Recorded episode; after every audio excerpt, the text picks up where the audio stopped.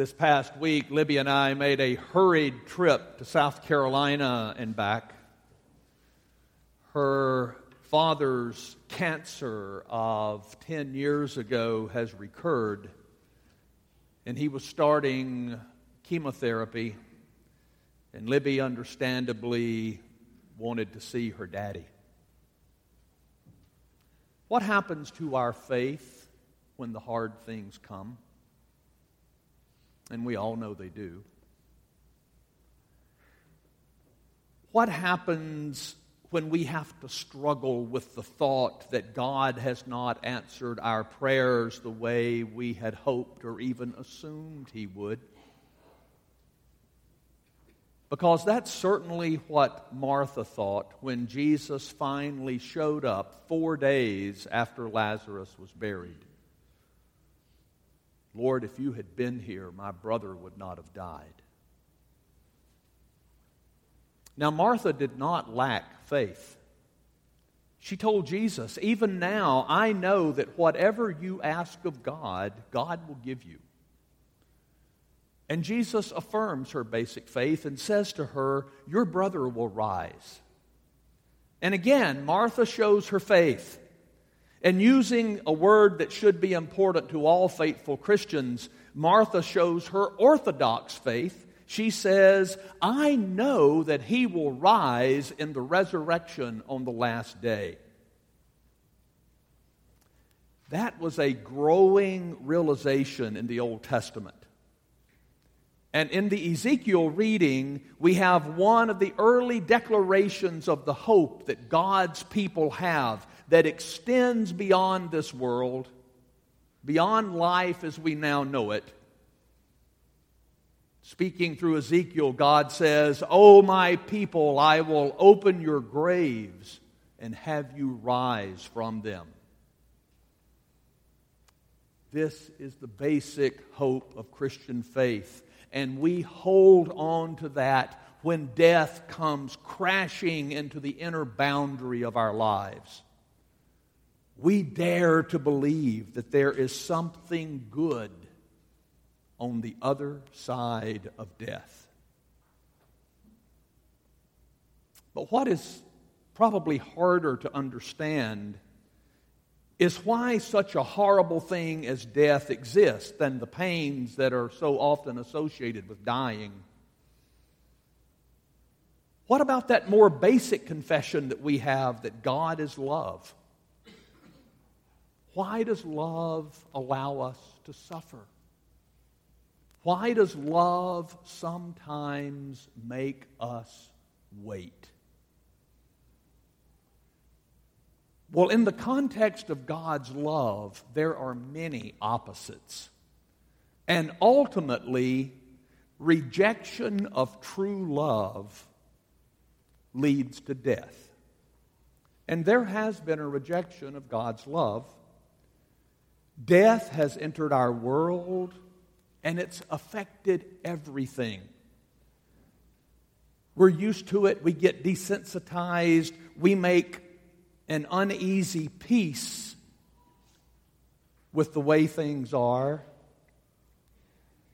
And we live in this blend of good and broken. And those two things are so intermingled that we have a hard time sometimes discerning what's good and what's broken. Often we're clueless, but in His mercy, God gives us direction in the scriptures and through the church. And so, the reading from St. Paul helps us if you're able to understand it. He uses two words that can refer to our physical existence but he gives them two very different meanings. One is the word flesh, the other is the word body. They are two very different words in the Greek, for those of you that like to know that. Body means what we would all assume. Body means this material substance that we see and feel. Flesh can mean that, but when St. Paul uses the word flesh, he means something totally different. Paul uses the word flesh to talk about the brokenness that is in our existence, the brokenness that dims our spiritual vision and pulls us away from God. And so our physical bodies have been affected by the flesh, and the result is decline and death. Again, we learn to deal with the decline until it becomes critical. And then we panic and we wail and we grieve. The brokenness in our existence is so deep, it is so pervasive, that we hardly comprehend all of the implications. And because our understanding is limited, whenever we're hurting or when people that we love are hurting, we want a quick fix. So often our prayer is, Lord, make this horrible thing right, right now. But life doesn't work that way. And facing what true healing means is one reason that God allows the suffering and sometimes subjects us to the waiting. If Jesus had met Martha's expectations, he would have arrived in time to heal Lazarus before he died, and Jesus had healed other people. Lazarus would have just been one more. Instead, Jesus waited. And then he provided the rationale for two huge things. This is the final miracle story in John's gospel. And what Jesus has done is set the stage for the ultimate showdown between life and death. The closing commentary tells us Many of the Jews who had come to Mary and had seen what he had done began to believe in him. Now, this precipitated a crisis. And we're told about it in the following verses of the chapter.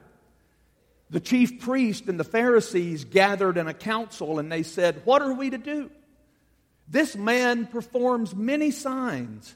If we let him go on like this, everyone will believe in him, and the Romans will come and destroy our holy place and our nation.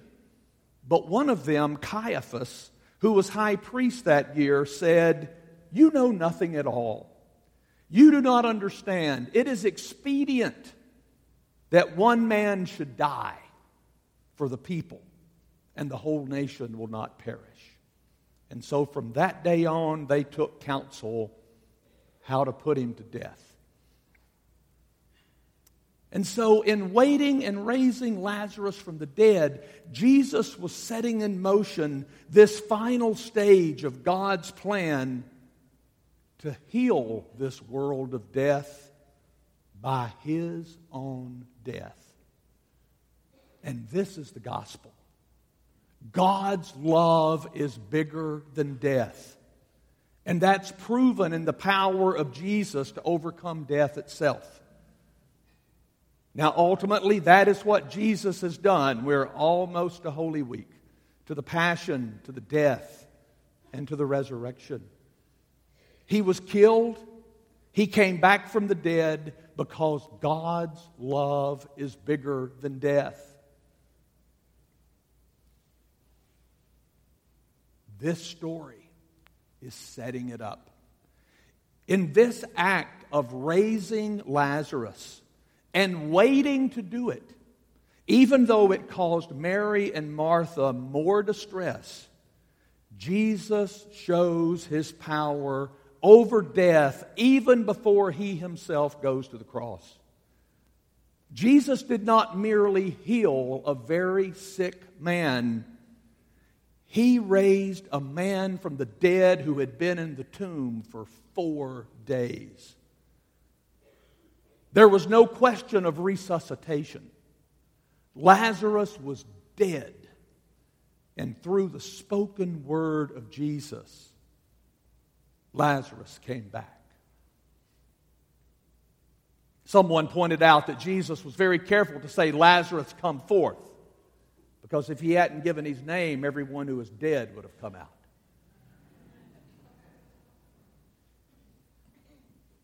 One day that will be the command that he gives.